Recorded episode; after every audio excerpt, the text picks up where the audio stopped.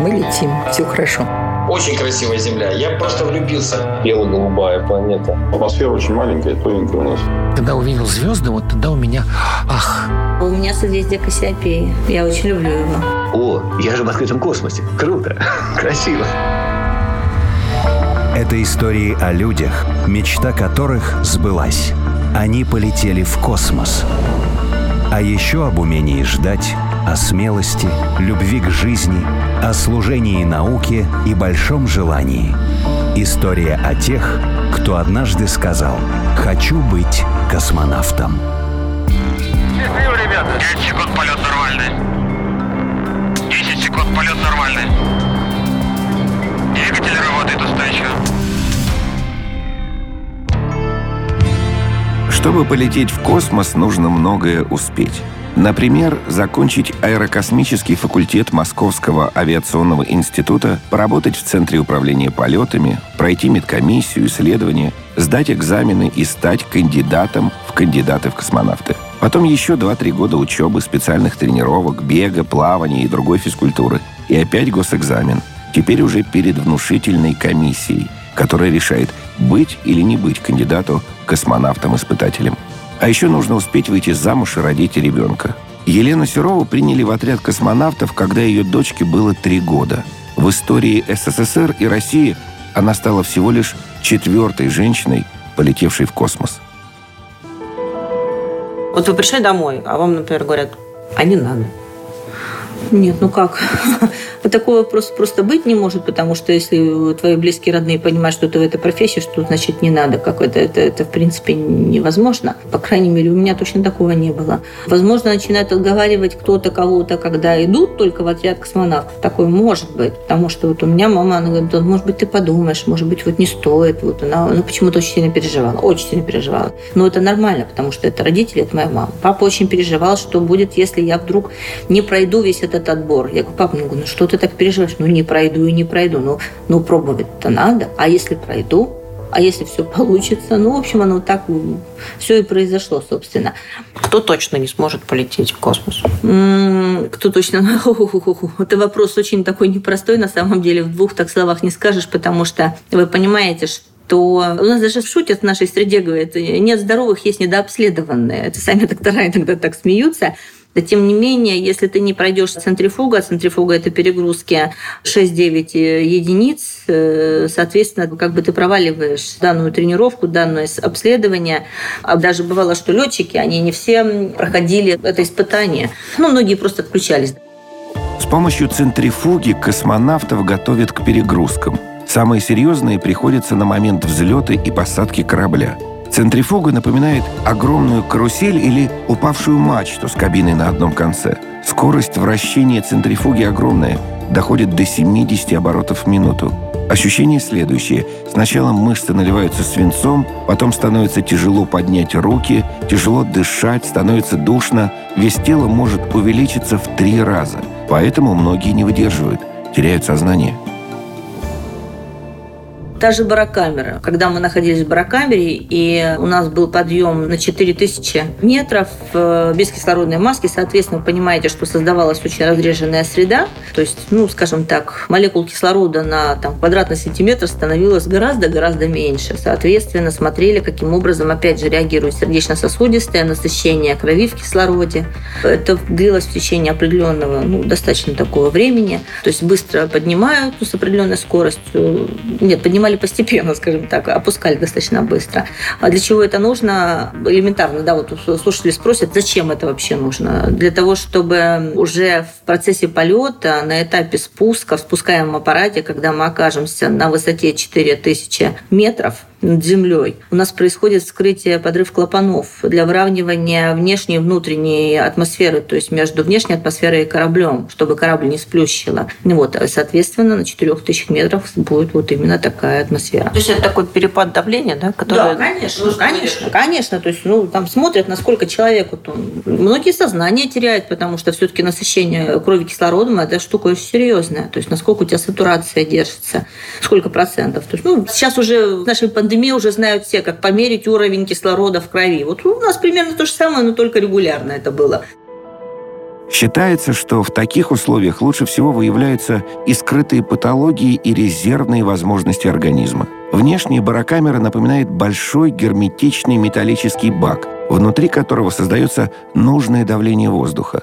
«Барус» в переводе с греческого – это «тяжесть». «Камерас» на позднелатинском означает «комнату со сводом».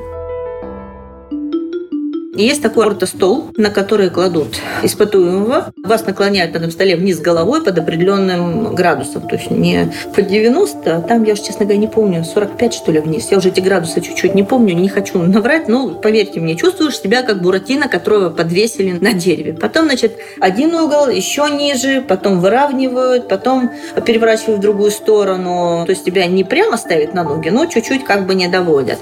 Именно сосудистая система, я так понимаю, не совсем справляется некоторые тоже могут упасть в обморок. Здесь проверяется уже реакция на то, как космонавт при возвращении, как у него сердечно-сосудистая система среагирует на возвращение, так скажем. Потом кресло Кориолисова ускорение. Я говорю, а, что? а кресло Кориолисова ускорение – это, опять же, один из видов медицинского обследования. Ну и также ежегодная тренировка, даже не ежегодно, каждые три месяца мы проходили это обследование, тренировку.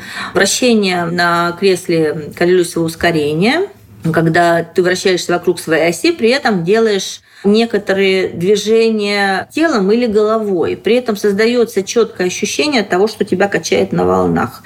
Ну, в общем, раскачивают твой вестибулярный аппарат, как только это возможно. То есть это необходимо для того, чтобы посмотреть реакцию человека, как он будет реагировать на наступление микрогравитации, невесомости.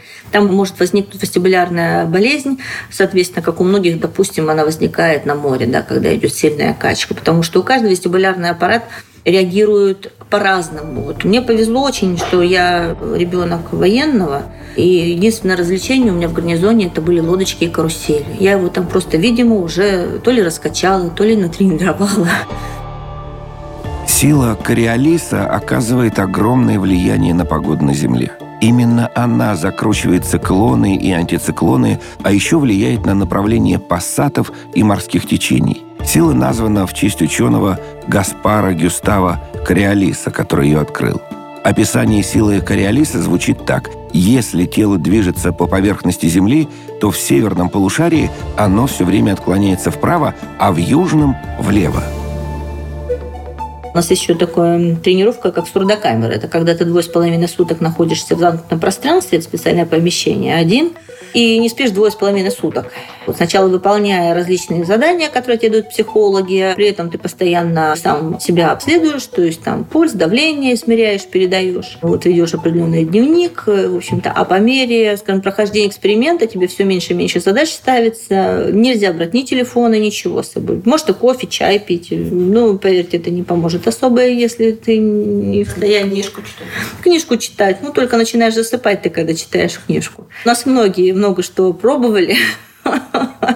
Ну, да, по прохождении двух с половиной суток э, ты ложишься спать, и вот э, у меня получилось, что я глаза закрыла, открыла, и мне казалось, что прошла просто минута. И причем проснулась я буквально там за секунду до того, как меня должны были будить. И вот такая вот идет вот мобилизация организма. И, кстати, почему-то я чувствовала себя полностью отдохнувшей. Что самое интересное. Наверное, потому что там не было внешних факторов, как телевизор и все остальное.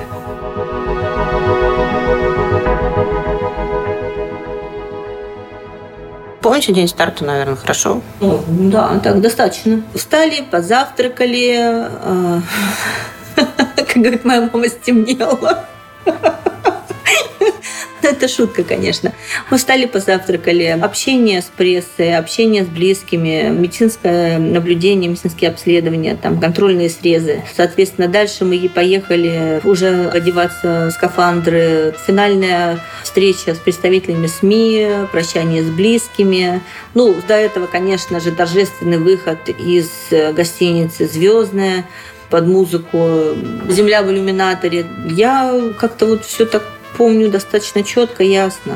Про старт. Для меня самое важное было как бы достойно, что вот ко мне не к чему было прицепиться, потому что на старте, опять же, присутствовали представители иностранных СМИ. Очень пристальное внимание было, задавалось много каверзных вопросов. Делалось это, конечно же, специально. Пытались где-то намеренно там подчеркнуть, чтобы спровоцировать, опять же, вот, что вот я женщина, там про прическу давай про волосы задавать вопросы. Ну, я, конечно же, отшучивалась, говоря, а ничего, что у меня, вот я говорю, посмотрите, у меня коллеги сегодня подстриглись, я говорю, вам их прическа не нравится никак вообще. Ну, там, конечно, все смеялись, но что я должна была им ответить? Собственно, я как специалист готовила столько времени, они мне все про волосы задают вопрос. Потому что я же туда не просто лечу для того, чтобы отдохнуть, да, я туда летела работать. А когда мы уже шли к ракете, там мне говорят, вы волновались? Я говорю, вы знаете, мне некогда было волноваться, потому что я как первый бортинженер, у меня обязанностей было очень много, в том числе обеспечить полностью работу всех систем корабля,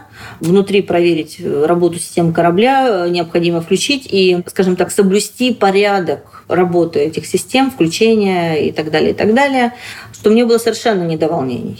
Да, вот я сейчас как будто бы заново начинаю включать мозг, как это все было.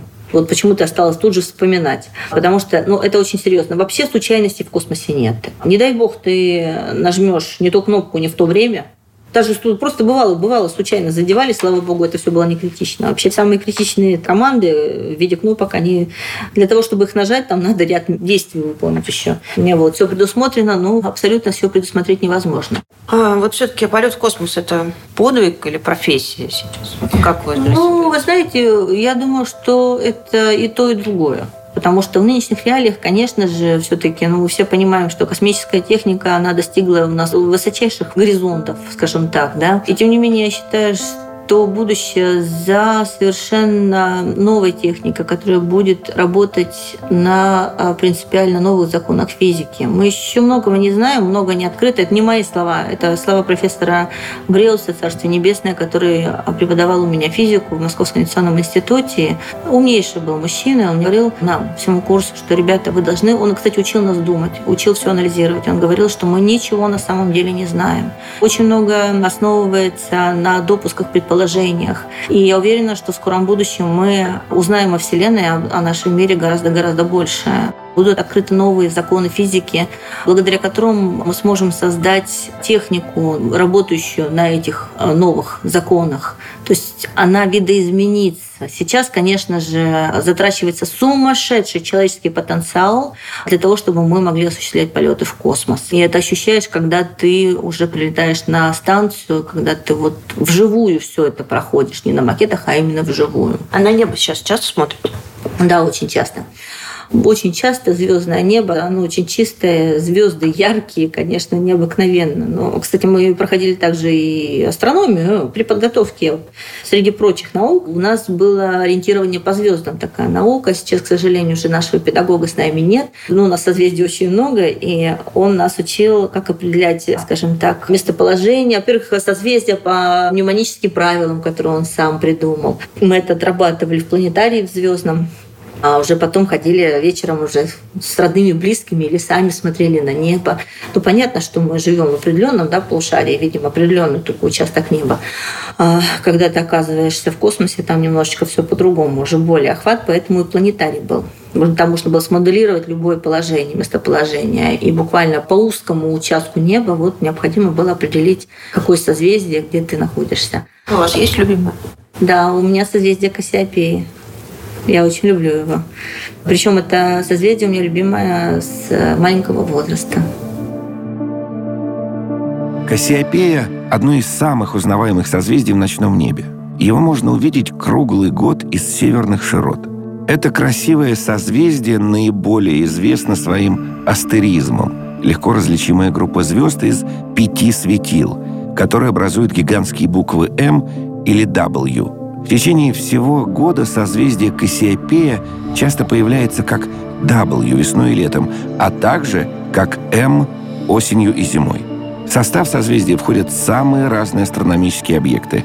Например, красивые эмиссионные туманности, сердце и душа.